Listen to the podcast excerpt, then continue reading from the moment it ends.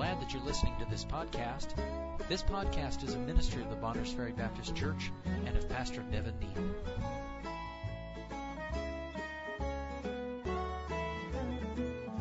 I say this very clearly. When I speak of favor and grace tonight, I understand you cannot fall from grace in the sense of losing salvation.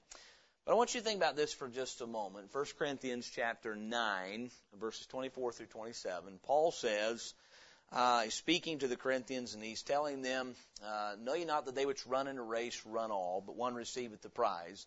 So run that you may obtain. When you receive a prize for running a race, you are being honored. You're being favored. Paul said at the end of his journey, at the end of his life, uh, he said, uh, I mentioned this this morning.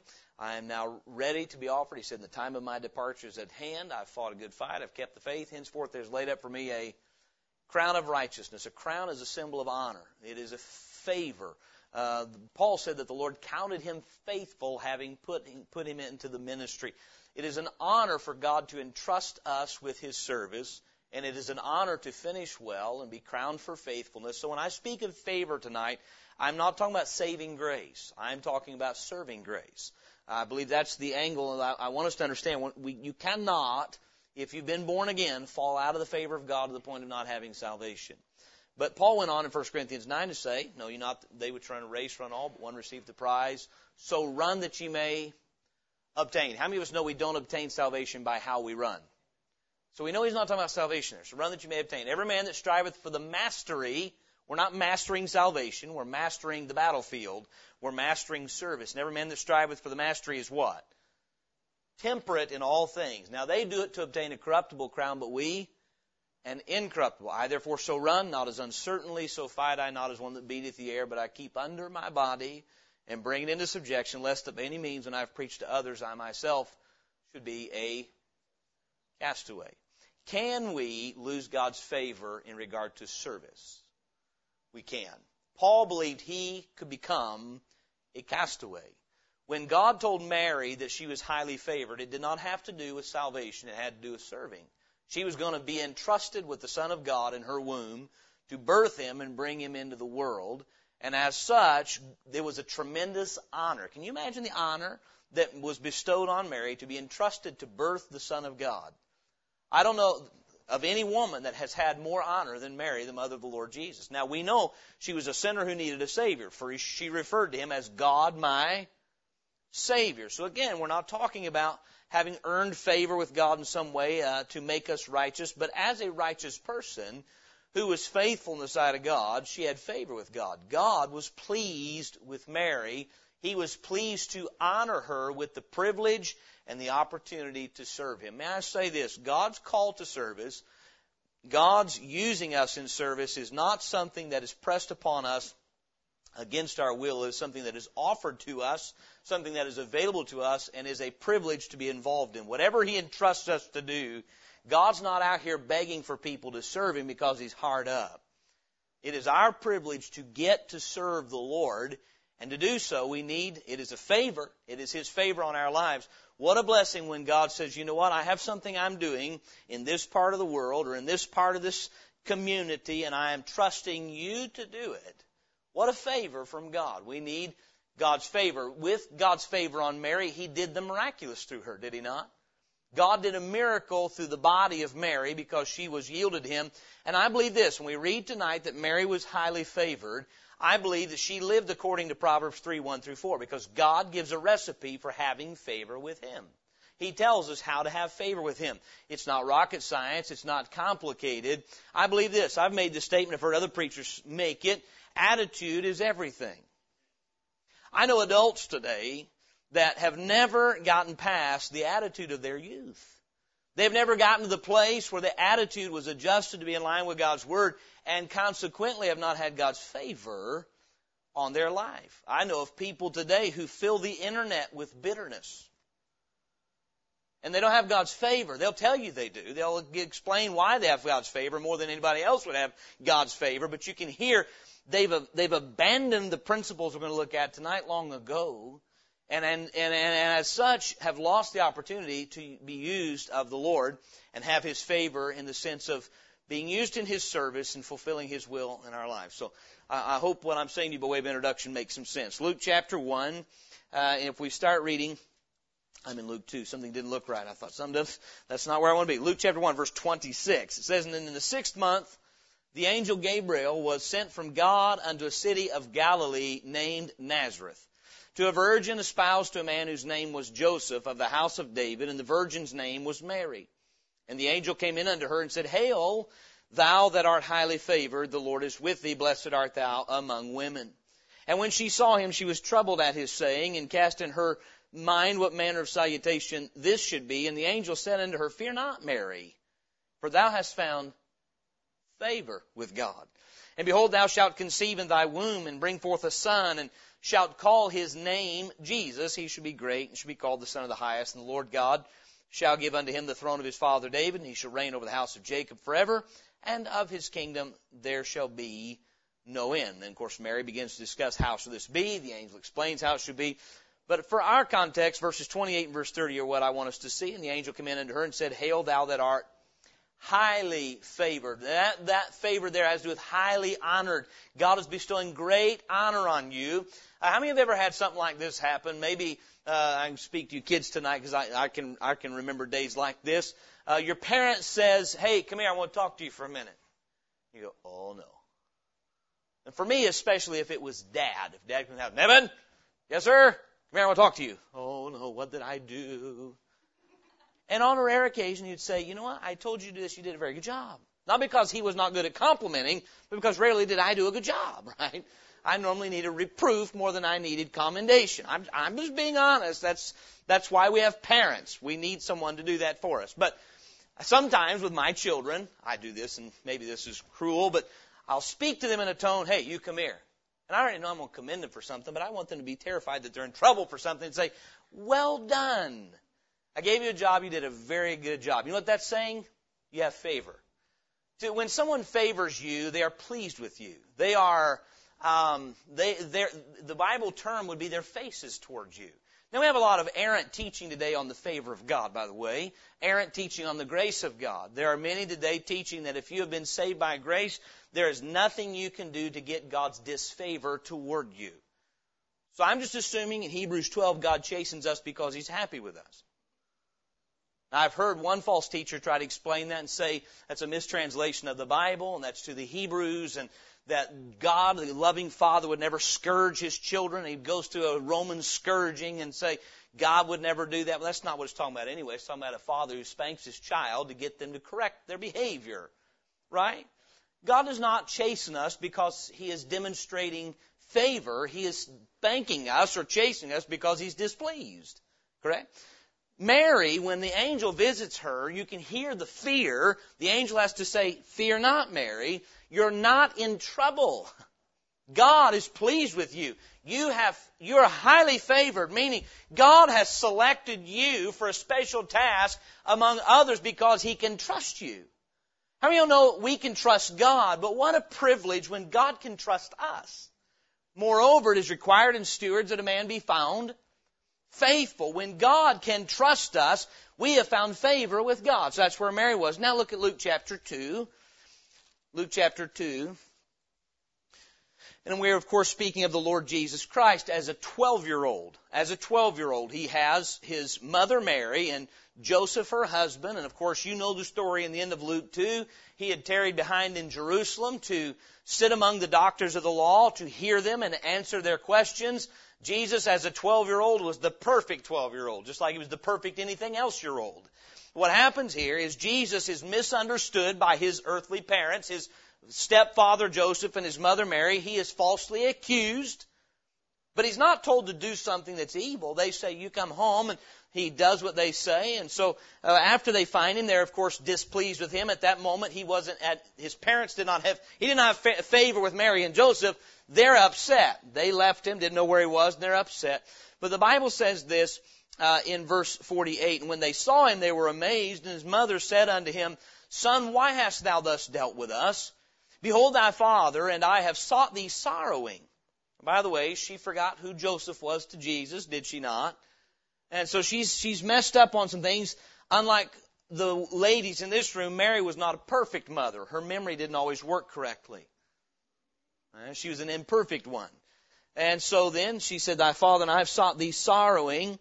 Um, and he goes on, verse again, verse 48. When they saw him, they were amazed. Uh, verse 49. And he said unto them, How is it that ye sought me? Wished ye not that I must be about my father's business? And they understood not the saying which he spake unto them. So not only have they falsely accused him, Mary has forgotten who he really is. When he explains, they don't understand. How many a young person said, My parents just don't understand me? There's not a young person alive that doesn't feel that way at some point in time. Not, I, I don't think you can miss that. I don't think parents, I don't think there's a way we can raise our children in such a way that they can avoid the difficulties of adolescence and teen and youth. I, it's part of growing up to where we have to learn to trust God. My parents just don't understand me. Well, welcome to the world of the Lord Jesus Christ. His really didn't understand him. He told them a truth and they didn't get it. The Bible says, and they understood not the saying which he spake unto them. Verse 51, and he went down with them and came to Nazareth and was subject unto them. But his mother kept all these sayings in her heart, and Jesus increased in wisdom and stature and what? In favor with God and man. Meaning, God was pleased with him. That he did not live to be a people pleaser, but Jesus was the kind of young men that people, and men, wanted to be around. The kind of young person that was not constantly an irritant, but the adults favored him. Yeah, we, sure, you coming over this afternoon, you bringing your kids? Yeah, which ones are you bringing? We're bringing Jesus. Oh, come over. We love it when that kid's around. You with me? Now, not all young people have that kind of a testimony. Say, would you like to come over today? Yeah. Which kids are you bringing? You start naming the kids. Oh, I'm sorry, I forgot we have an appointment. we can't have that one coming over. You with me? There are young people who no adult wants to be around them because of their disposition. That wasn't the Lord Jesus Christ. And I believe verse 51, I read this because it's connected to what we're going to read in Proverbs 3. There are special blessings that are promised by God when we fear Him and when we honor our parents like we're supposed to. This is not a message about parents tonight. When we go to Proverbs 3, we're going to find that honoring a father's instruction is how we have favor with God. Having a right attitude toward parental authority and having a right retention of what we're taught by them, especially as they are teaching us the ways of God. And whether we're talking about our physical parent or our spiritual parent, God, Favor with God has to do with how we handle His laws and His commandments. So now back to Proverbs chapter 3. Proverbs chapter 3. We're just going to read verses 1 through 4. Verses 5, 6, and 7 would match nicely with it. But what I want to see is we see that Mary had favor with God. God used her in a mighty way, honored her highly above any other woman in history. Uh, I, I don't know about you. Ladies, which would you rather be, Eve or Mary? Well, that's a hard one, isn't it? Yeah, the one who thrust us all into sin, or the one that God could trust to bring the Savior into the world. Eve brought sin into the world, Mary brought the Savior. I think that's an easy one. Eve did not have favor with God after she sinned. Uh, she, of course, was forgiven and restored to favor. But Mary, uh, of course, was is the we look to her, people admire her. But there's a reason. I believe this. I believe Mary, as I said at the beginning of the message, had favor with God, and that's because she lived according to Proverbs 3, 1 through 4 we see that the Lord Jesus Christ, as the perfect sinless Son of God, lived his personal practical life according to Proverbs 3, 1 through 4. So let's read it. Proverbs 3, 1. My son, forget not my law, but let thine heart keep my commandments. For length of days and long life and peace shall they add to thee. Let not mercy and truth forsake thee. Bind them about thy neck. Write them upon the table of thine heart. So shalt thou find favor and good understanding in the sight of God and man. Does God tell us how to have favor with God and man?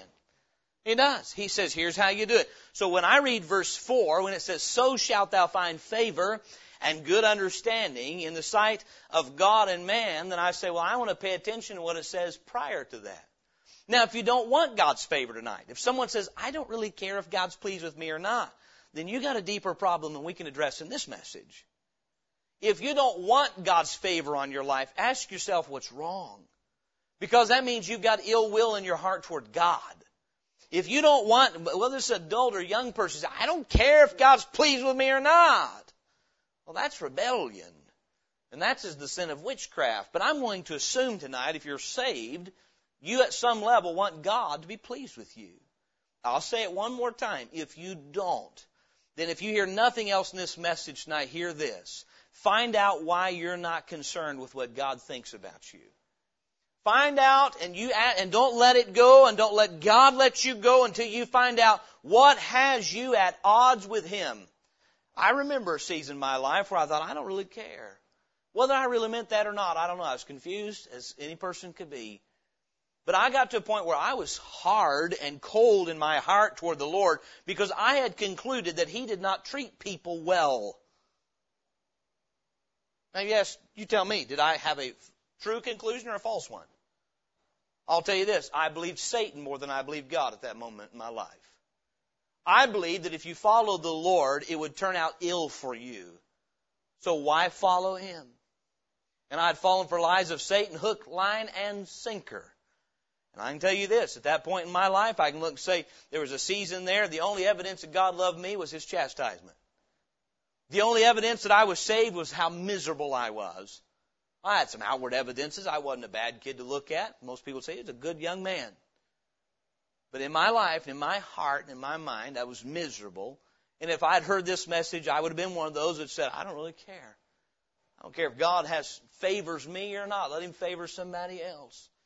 That's bitterness. And by the way, I'll call it what it is, is evil and wicked. And that attitude toward God is evil and wicked because you know what the Lord is? The Lord is good. He's always good, all the time. And when we have a bad attitude toward Him, it's not an indictment on Him. It's an indictment on us. So let's consider a few things in Proverbs 3 here, uh, in verses 1 through 4. He starts with this. So he gives some instruction. Verses 1 and verses 3 are, are, are counsel, uh, and, and commandments to the son. Now this is an earthly father. This is Solomon speaking to his son. But fathers, let's be reminded tonight. Fathers are to do what? They are not to provoke their children to wrath. We're not to provoke them to anger, but bring them up in the nurture and admonition of the Lord. The instructions Solomon gave his son were so directly from God that they're in our Bible as though they're directly from God. So Solomon's not uh, giving just parental advice. He is teaching his son about the word and will and ways of God. So much so that when we read my son, we can hear it directly from our heavenly father. The instruction that Solomon was giving his son is the instruction that God the Father gives us. And he says this, my son, forget not my suggestions and let thine heart keep my example. He uses two words there that our world today finds offensive. He says, My son, forget not my law. Law is directives that give boundaries. I said this morning in this morning's Sunday school lesson, you realize there was law before there was sin? In the Garden of Eden, there was law. God said, You may freely eat of all the trees of the garden, but if you don't mind, please don't eat the one in the midst. Is that what he said? God has never apologized for being God. He gets to make the rules. There's sometimes uh, in my life, as trying to get some spiritual direction, I would talk to my dad, and I still do, about things in the Bible. Why does God say this? And there's some things where God would change things. So, you know, for instance, at one point in time, we understand that kinship married each other, and then God changed the law. At some point in time, said not anymore. Law of Moses said you can marry these, but you can't marry these. So explain what changed. Dad said, mainly God said so. That's a healthy attitude, by the way. God is God. He gets to make the law, right? And so he says here, if you want my favor, then you've got to have a right attitude toward my law. Law is a directive given by a duly ordained authority. May I say this? The first authority you ever have to deal with in your life is your Parents, may I say this? It's not your boss's job to bring you up in the nurture and admonition of the Lord. It's the boss's job to tell you how he wants his company run that you work for. It's not the government's job to tell you how to live your life in a, in a manner that is acceptable. That's not their role. Their role is to govern the society and the culture and make sure that evildoers are punished. But your parents' job is to teach you how to live. That's your parents' job.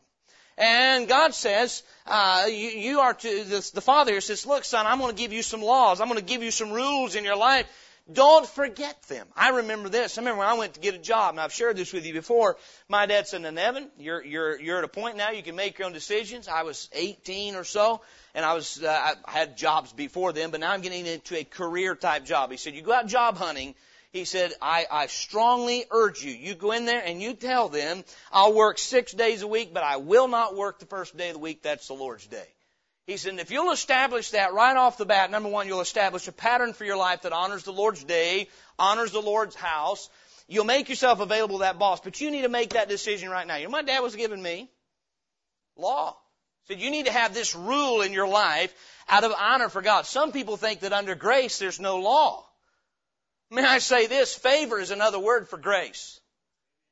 And if we want God's favor in our lives, we need to live according to His law. May I say this? Getting saved does not make me lawless. It changes my attitude toward the law of God. I no longer have to be constrained to obey by fear. I now am willing to obey by faith and love. That's the difference between law and grace. And so he says here, my son, forget not my law, but let thine heart keep my commandments. He's, he's telling us how to have favor with God. He's giving uh, the, the directive that you're going to have to have the right attitude and response to God's authority, His commandments, and His law. So, uh, forget not my law, let thine heart keep my commandments. So just note a couple of things here. This deals, first of all, of course, with attitude. You know what? We, we retain, forget means to, you know, to not forget means to retain something. We retain what we care about. We retain what we care about. First and foremost, as adults tonight, we're not exempt from this. It's not a message to the kids, it's a message to all of us. Our parents gave us some law. We've been taught since the 1960s that, and it's amazing to me, the very people that have taught us and advocated rebelling against the Bible, rebelling against parents, rebelling against local church authority, rebelling against all these things, now seek for there to be some sort of a, a stronger form of civil government. It's, it's, it's a backwards world, as you well know. Well, I'm going to tell you this. God says that if we want His blessings, we have to respond properly to parental authority. We have, we have a whole generation of Christians today that seem to live their lives explaining why everything parents taught them was wrong. Their entire people have movements on the internet throwing away the laws and commandments of parents and telling why they were bad. I want to tell you something. If a parent taught you to do something wickedly, that's bad, of course. What I'm talking about, I, I think of in the Old Testament those uh, those men that Jeremiah brought in. He said, "Drink wine." Remember that, sons of Jonadab? And they said, "We will not." You know what? They had a law from their earthly father which was connected with a law from their heavenly father. They said, we can't do it. We won't drink wine. I don't believe it's fermented wine. They weren't allowed to touch anything of the fruit of the vine. They didn't build houses. You know what? They had remembered their father's law. They had said, you know what? We're not forgetting what dad taught us. And we're going to retain that. That has to do with the mind. Uh, we're going to remember it, I should say. That's the mind. Retaining it has to do with the heart. May I say this? Uh, we'll just we'll continue to use you young people tonight because you're being trained and taught at home. Uh, if I started asking the Neal kids or the Stanch kids or the King kids, what are some rules in your house? Can I have a can I have a volunteer from each family? Ethan, what's a rule in your house? One of Dad's rules. Keep your bedroom clean. All right, it's a good rule. Neal kid, I need a volunteer. Jalen, what's a rule in our house? Pick up your toys when you're done with them, or anything else when you're done with it, right? Put it back where it belongs. Stance child, I need a volunteer. What's the rule in your house? What's it? Riley? Clean the kit. Boy, I'm hearing a common theme here. Clean stuff up, right? right? Keep your room clean. Pick up your toys when you're done. Clean the kitchen after dinner. When you're done with things, put it away. Clean it up. Get it right. Now, we have rehearsed some laws. Now, those may seem minor, now that's, those are obviously remembered. I would say we could go on a little longer. I could start talking about rules I had when I was growing up. Not just laws about how to live in the house, but how to live life. Uh, my parents gave me a law. They said, you know you need to make your Bible a priority in your day. Now I can tell you when my life personally started slipping. When I knew that law, I remembered it. but I didn't retain it. You with me? I'd heard preachers, and I so distinctly remember this, say, your downfall spiritually will begin with the neglect of your Bible and prayer. I had a better prayer life at nine than I did at 13. I had a better, I was a better witness at seven than I was at 14. I was a better son at 10 than I was at 15. Because at about 13, I still knew the law that the Word of God should be first in my day. But I went years neglecting personal Bible reading. My mom and dad say, read your Bible? Sure, why not? I'd go read a verse and come back and say, yep, I did. A lot of sin going on there. I knew the law. I could rehearse the law. I could tell you. If you said, what's the key to spiritual stability and growth? Read your Bible, first thing, give God his proper place, pray every day, stay in church, witness to people. Those are all good laws, good rules. I knew them, but I didn't retain them. He says here, forget not my law. That's the head. But let my, thine heart keep my commandments. May I say this? You know the best way to keep your head remembering what God wants you to do? Get it in your heart. Thy word have I hid in mine heart that I might not sin against thee. I remember about the age of 16. I got my own room for the first time. 16.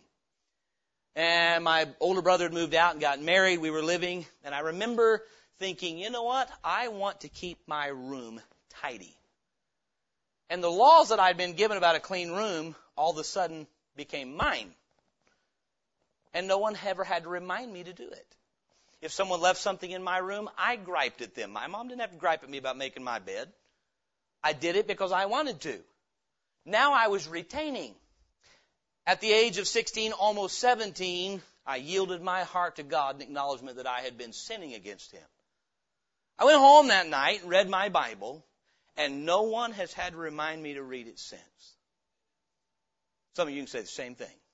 You've been reading your Bible consistently without your wife or your husband saying, Hey, did you read your Bible today? No one has to tell you because it's here. You've read Psalm 1 and you say, Blessed is the man that walketh not in the counsel of the ungodly, nor standeth in the way of sinners, nor sitteth in the seat of the scornful, but his delight is in the law of the Lord. And in his law doth he meditate when? Day and night. And you said, you know what? If that's the blessed man, that's me. No one's going to have to tell me to read my Bible. I'll read it in the morning. Hey, I figured this out. I can read it more than once a day if I want to. I can also read it at night. And after I've read it, you know what? Sometimes I need Bible, but I don't have it in my hand. You know what I can do? I can quote it from memory and be reminded, and so can you. This is what God said today. My dad doesn't call me up and say, Nevin, you read your Bible this morning? They asked me that when I was a kid. They don't ask it today because it went from here. I remember the law, but one day I retained it. I yielded to the fact, you know what? Spending time in God's Word is right. It is what is good. It is pleasing to God. And the law was then in my heart. That's what grace will do. It'll get it from your head and into your heart. Truth. And so he says, my son, forget not my law. And then he tells us how. He says, but let thine heart keep my commandments. Help me tonight. What does it mean to keep something? What's that? Guard it. Don't let anyone take it from you. You guard that thing with all your life. The Bible says, keep thy heart with all diligence, for out of it are the issues of life. Proverbs 4.23. So it has to do with safeguarding. If we're going to keep God's commandments in our heart, we're going to say, nothing's going to rob me of what He's told me to do. I am going to cling to His instruction for my life. And if someone gives me something contradictory to that, I will reject that so that I can keep what He has said. So 2 Corinthians 10 is all about verses 3 through 6. But though we walk in the flesh, we do not war after the flesh, for the weapons of our warfare are not carnal, but mighty through God to the pulling down of strongholds. Uh, help me now, casting down imaginations and every high thing that exalteth itself against the knowledge of God, and bringing into captivity every thought to the what? Obedience of Christ. That's called keeping His commandments in my heart. Once I know what my Father in heaven wants me to do, I'm not going to let any contradictory instruction take its place. Listen, there are conflicting ideas in this world about how you should live your life. Is there not? There are conflicting ideas about what is right or wrong. Listen, it ought to be once I know what God wants, nothing's replacing that. That's what he means. My son, forget not my law, but let thine heart keep my commandments. There was a time in my life when I pretended to honor and obey parents, but there was a time in my life when I yielded to that. I remember teaching a Sunday school class, and I, I'm being redundant, so forgive me tonight. I've shared so many stories before, but I'm an 18 year old young man teaching a Sunday school class of 10 to 16 year old boys. I had boys in my class two years younger than me. I'm teaching them to obey their parents. I'm teaching to honor father and mother. I'm still living under my dad's roof as an 18 year old young man teaching the Sunday school class. He's my pastor and my dad. There were some parts of my life that were not consistent with what I was teaching. Boy, you talk about the Spirit of God working you over. And so you're telling them do this, but your dad wants you to do this, and you know that's not the way you're living your life. Well, that's not my conviction, I would think. The Spirit of God say, but it's His. Do you have a conviction? You may not have a conviction about that, but do you have a conviction about honoring your father and your mother? And I did, by the way. That was a conviction for me. Well, then you don't have to have that conviction. You just have to have this one. And so, my life changed. Uh, I remember talking to my my then to be wife in the future. We were dating one another at the time, telling her some of the decisions I was making. God was dealing with her about some of the same things. We share with each other. You know what? We're gonna we're gonna start doing things this way because that's what our parents want. That's what God says. I'm just trying to say this. There's a difference between remembering and retaining, and God says the way to remember is retain it. The way to remember it in your head is retain it in your heart. You may know it's the Word of God, and you may know that it's right, but you may not have yet accepted that as right for your life forever. Bible talks about, I was reading through the account of the birth of John the Baptist, and one of the things that Zacharias said, that the reason for Christ's coming is to deliver us from our enemies, that we may serve God without fear all the days of our life. Serving God is not something we do for a season. It's something that once we do, we do forever. And the way to do so is to not forget His law, but keep His commandments. Again, thy word have I hid in mine heart, that I might not sin against thee. And so that's the counsel we're given, that we are to reverence uh, the Word of God. We are to remember it and retain it in our hearts. Then we're given some consolation. Look in verse 2. He says, Don't forget my law, keep my, but keep my commandments. For here's why. For length of days and long life and peace shall they add to thee. What do God's commandments and His law add to us? Length of days. You know, it's interesting. He says length of days and long life. Isn't that the same thing? How many of you have had days that flew by, and when they got done, you got nothing done? And how many of you have been able to redeem the time? I believe length of days has to do with redeeming the time. Ephesians 5, we read it this morning. Turn there if you would real quickly. I don't know about you, but I don't like wasting my time. I, the longer I live, the less I like it. I'm not, I didn't say I don't do it. I said I don't like it. I don't like looking back and say, man, I just, I just blew an hour and a half of time. What was I doing? That has no eternal value whatsoever. All that did was give me a fleeting, whoo, that was an enjoyable time. Uh, and, and so Ephesians chapter 5, God tells us and commands us to redeem the time. And it's right in line with Proverbs chapter 3. It is by circumspectly obeying God. First, Ephesians chapter 5. I remember, oh, let's go back. I'm reminiscing tonight. Bear with me. I remember sitting, in, one of the times that stands out to me, I was sitting in a youth meeting on a Saturday night. We had them every Saturday night at the church I went to.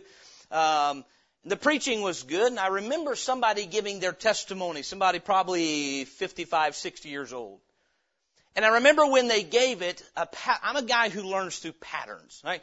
Give me something two or three or four times that says the same thing and you're going to get my attention. And I start seeing patterns form. I say, hmm, so there's something to this. That's the way my mind functions. I think most of our minds do to some degree because in the mouth of two or three witnesses, every word should be established. But this is a 55, 60 year old man. He's speaking of his testimony. He didn't get saved till later in life. And he speaks of the regret he had that he did not serve God sooner. I mean, I remember hearing that and it resonated with me. This is, this is, I hear this story again and again and again.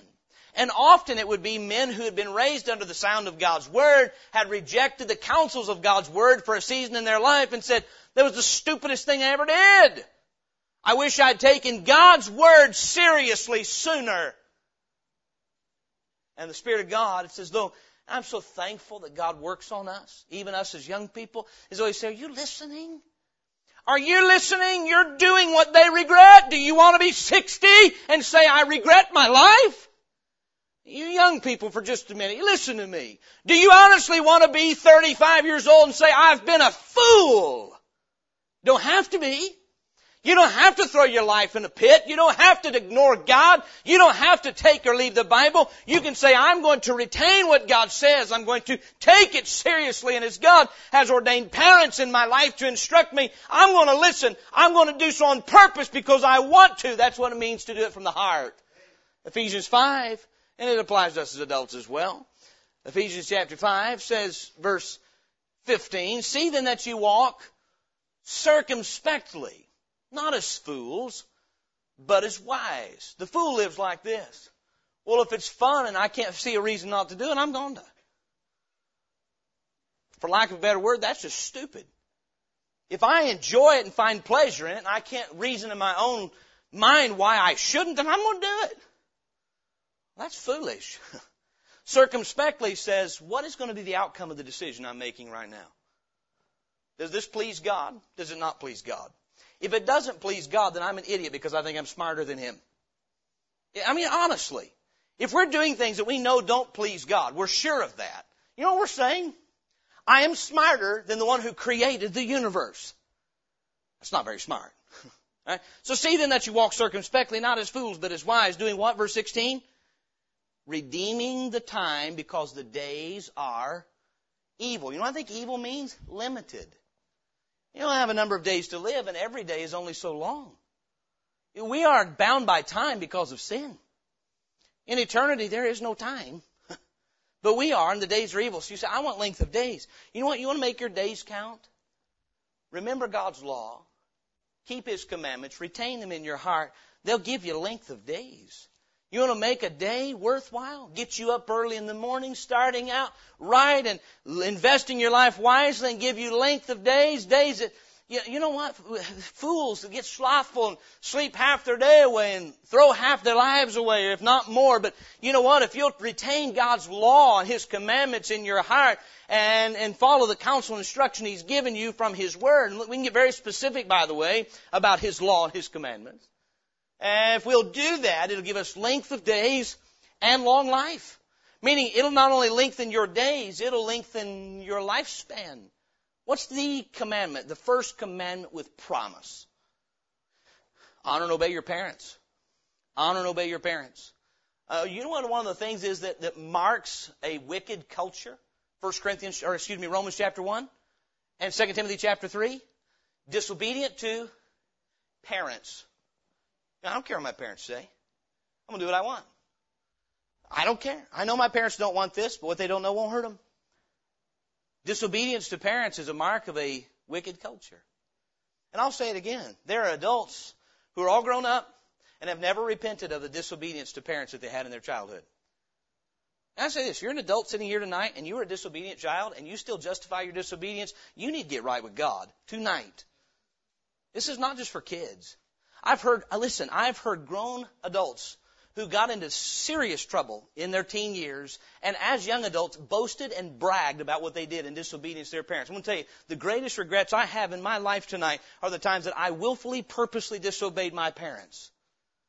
There were times in my life I knew what they wanted me to do. I went behind their back and did something I shouldn't do. Shame, shame, shame on me. God's forgiven me. They've forgiven me. I have no pride whatsoever in that. It was foolish.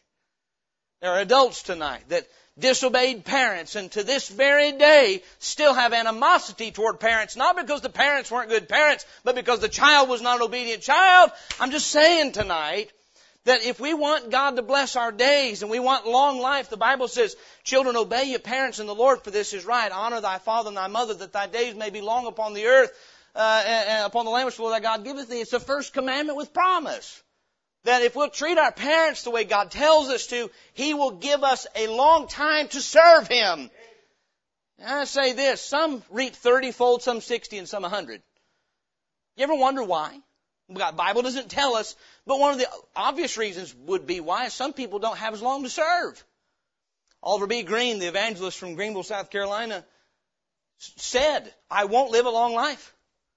He told people that. He was known to say so. He said, I'm convinced I will not live a long life because of how rebellious and disobedient, how awfully I treated my mother in my youth. And he didn't. I don't think he ever made 60, did he, Brother Pope? 61. That's not a long life. And he knew it. And he said, so I'm going to give him what I got while I've got it. Now you say, well, some people live long lives who are disobedient to their parents. God's merciful, is he not? Some people he's given them a chance to get saved. But listen, I want to be, I, I don't want to be shriveled up someplace unable to serve God, but if God will love me, give him 85, 89, 90 years of service, I want to serve him as long as I can. How about you? You want God's favor on your life? Then you got to remember the laws of God, and that's directly connected as we can't disconnect it from honoring father and mother earthly as well. Forget not God's law and let your heart keep his commandments. Length of days, long life. And what's the next thing it says? And peace shall they add to thee. Peace. Great peace have they which love thy law, and nothing shall offend them. I ask you a question tonight. Just, I believe we should ask this here. Are you offended tonight? Are you offended at somebody? Has offended means I'm, I'm tripped up. I, I'm not obeying. I'm not doing what I'm supposed to because I'm offended. Let me say this. When you love God's law, nothing will offend you. The disobedience of another person won't offend you. Ask you this. Did Jesus get offended at his parents? Did he? Could he? Would we? You look, when we don't want to do what God wants us to do, we are looking for a justifiable reason not to. When I don't want God's rule in my life, I'm looking for a verifiable excuse as to why I'm justified in disobeying. That's nature. But if I love God's law and I say, you know what? I am so grateful for a God who would give me laws that will prosper me. You know what God's saying in verse 2 here, Proverbs 3? That His commandments and His laws are designed to bless us. They're not designed to destroy us. Look at 1 John chapter 5 if you would very quickly. 1 John chapter 5. I'll say something. Most people will balk at this, but it's a Bible truth. How your life turns out and whether or not the favor of God's going to be on you to use you will have everything to do with how you handle God ordained authority. Bottom line. Starting with the authority of this book. It's all determined on that. God's not going to change for any of us. He's the same. James chapter 4 says in verse 7, Submit yourselves therefore to God. Resist the devil and he will flee from you. Draw nigh to God and he will draw nigh to you. Prior to that, it tells us in James 4 6, that he giveth more grace. Wherefore he saith, God resisteth the proud, but giveth grace to the humble. It says the same thing in 1 Peter chapter 5. Here in 1 John 5, where we're at, the Bible says this about his commandments. Whosoever believeth, verse 1, Whosoever believeth that Jesus is the Christ is born of God, and everyone that loveth him that begat, loveth him also that is begotten of him. By this we know that we love the children of God when we love God and keep his commandments. For this is the love of God that we keep His commandments, and His commandments are not grievous. They're not bad. God's commandments are not bad for us. I mean, I'll tell you something. Uh, what Jeff was it? You just tell me that you knew the fellow that said anything. It's the guy in the front of Vogue magazine, bless his heart, wearing a formal dress, tattooed arms and a tattooed chest, and in a formal dress, expressing himself said anything that restricts who you truly are is bad. We should be restricted in no way. I don't want that man around my children. You with me? Uh, because that's who he is. And by the way, you could preach a long time right there. We've said this day was coming. And what I'm trying to say to you tonight is God's commandments are not grievous. If I see God's commandments as grievous, meaning Man, God is so restrictive. His instructions in the Bible narrowing my way. If you live for God, you can't have a good time. I'm believing somebody other than God. He says, if you will keep my law, if you will retain my law, forget not my law, and let thine heart keep my commandments, they'll give you length of days, long life, and peace shall they add to thee. You know what? Great peace of they which love the law, nothing shall offend them. Thou wilt keep him in perfect peace whose mind is stayed on thee, because he trusteth in thee. Can I ask you this? Here's a good, here's a good test for you now. How's your level of peace? You have peace tonight? You have peace that passes all understanding, or are you all wrought up inside?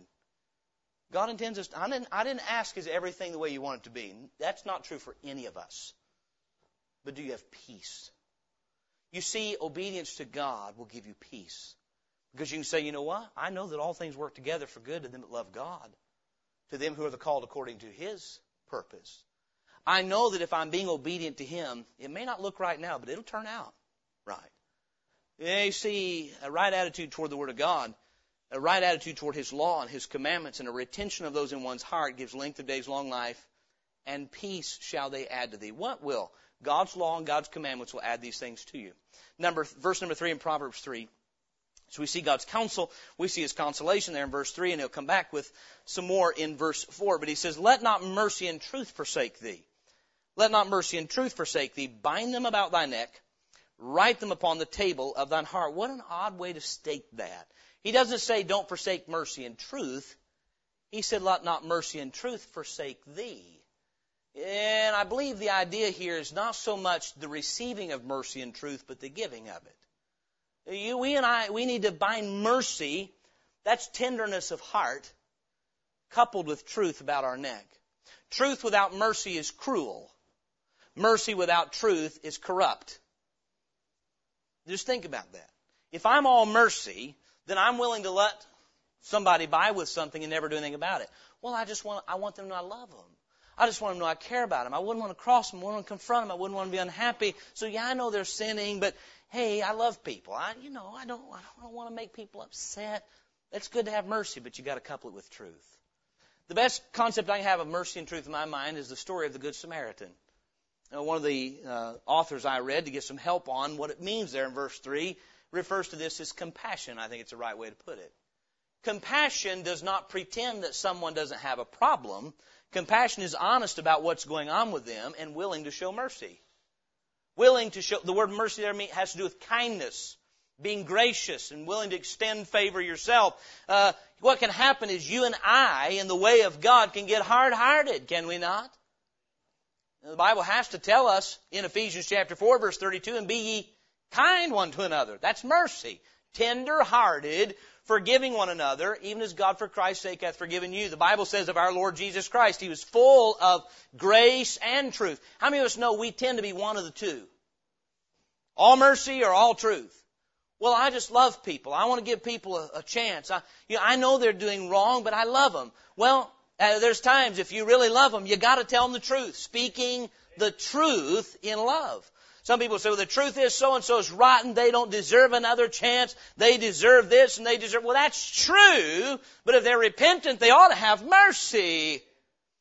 And God says, let not mercy and truth forsake thee. So bind God's commandments, but that has to do with His word and His will, but mercy and truth are His way.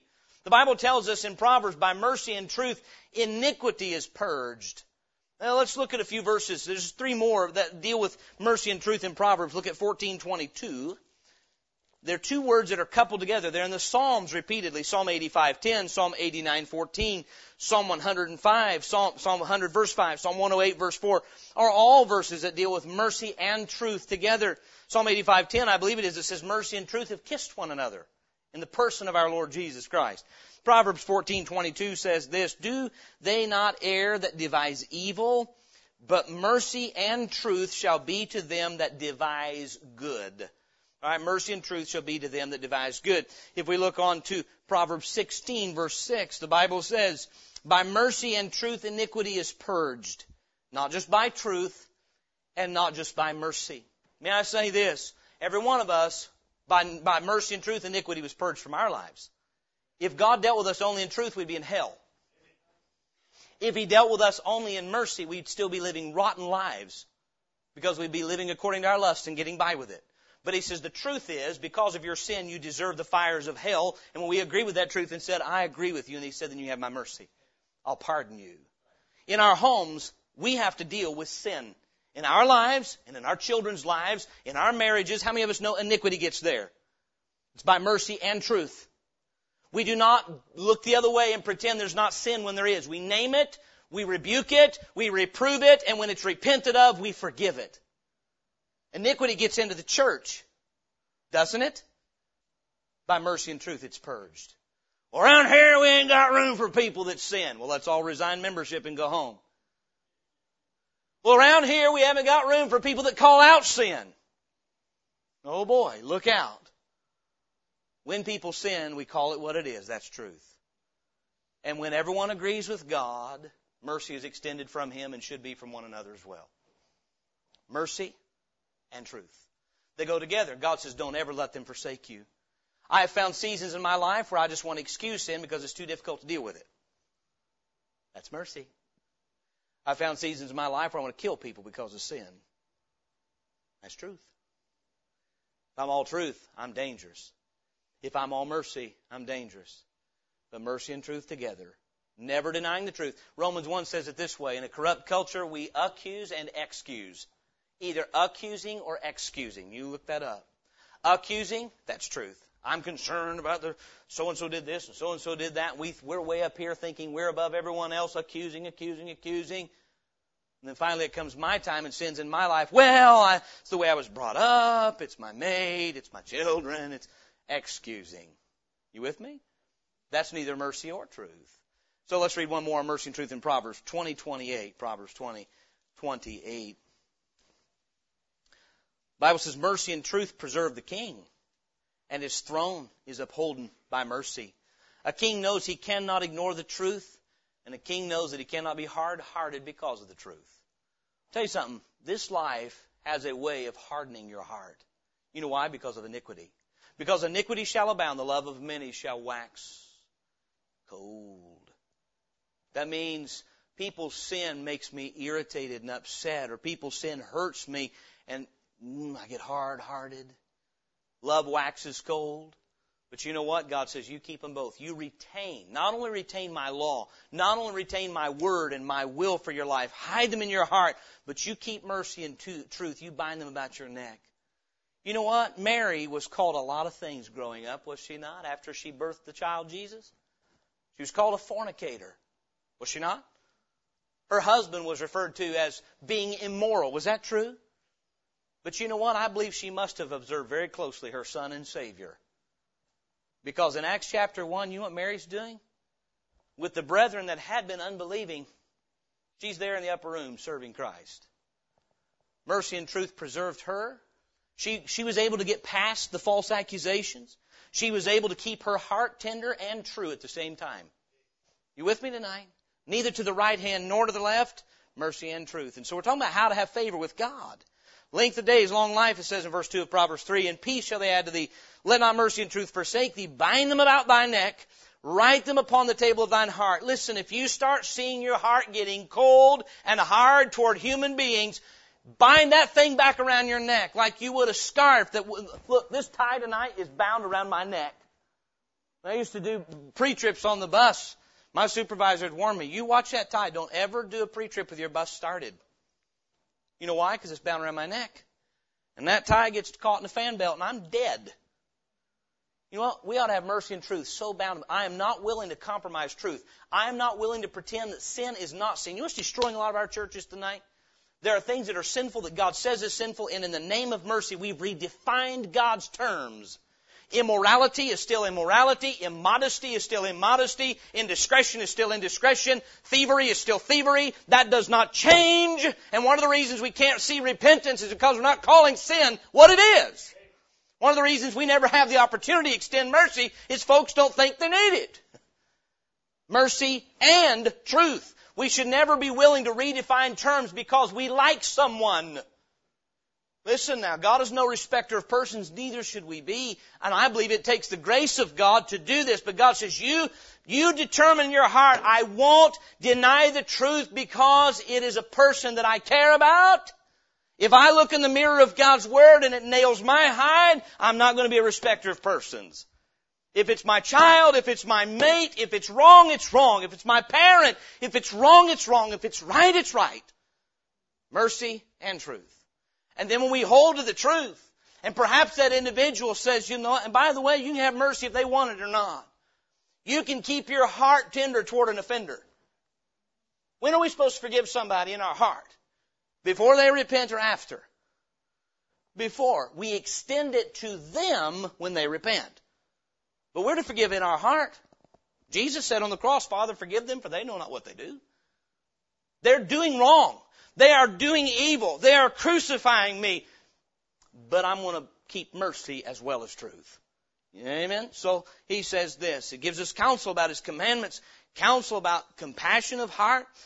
So it gives us consolation. If you keep his commandments, you keep his law, it'll give a long life and so forth. And then we have the confidence of verses 3 and 4. Let not mercy and truth forsake thee. Bind them about thy neck. Write them upon the table of thine heart. So shalt thou find favor and good understanding in the sight of God and man. So if you retain what God says, that's God's word and will. And you retain God's way, that's mercy and truth. He's not going to be a respecter of persons. He's not going to change what is true and right for people. But he's also not going to harden himself to the point that he's unwilling to forgive. If you'll do that, you'll have God's favor on your life. You keep your heart, here's, you know what boils down to? You keep your heart right toward God as your authority, and you keep your heart right towards your fellow man. And God will give you favor. Love God and genuinely and truly love people by uh, being unwilling to compromise the truth and unwilling to get a hardened heart. Can you ever find a place? Listen, the Lord Jesus at one point as her Savior, rebuked his mother Mary pretty sharply. She came requesting a hearing with unbelieving brethren. They don't believe he's the Christ. By the way, I thought about that the other day. How do you grow up in the same home with Jesus Christ and not think he's the one? They grew up in the house with him. But a prophet is not without honor, but in his own country, in his own house. And here they are, they grew up with it. What did Mary do wrong that those boys were unbelievers? You with me? She was a wonderful mother. But I'll tell you what she did right that brought them to faith. When rebuked by the master, she loved truth more than self. She loved truth more than her sons. And she received mercy, and so did they, because she did not abandon mercy and truth. Mary lived with the favor of God in her life, I believe, to the day she went in the grave. Because she bound the law of God about her neck and in her heart, and she bound mercy and truth about her neck. Said, you know what? I'm going to stay submitted to God, and I'm going to stay right toward people by not excusing sin, but not getting hard hearted either. I don't know where you're at tonight. God does. God knows why He gave us this message. God knows what we needed tonight. We've touched on a lot of things. But do I have God's favor on me tonight? Is my attitude right toward Him? Am I submitted to His authority over my life?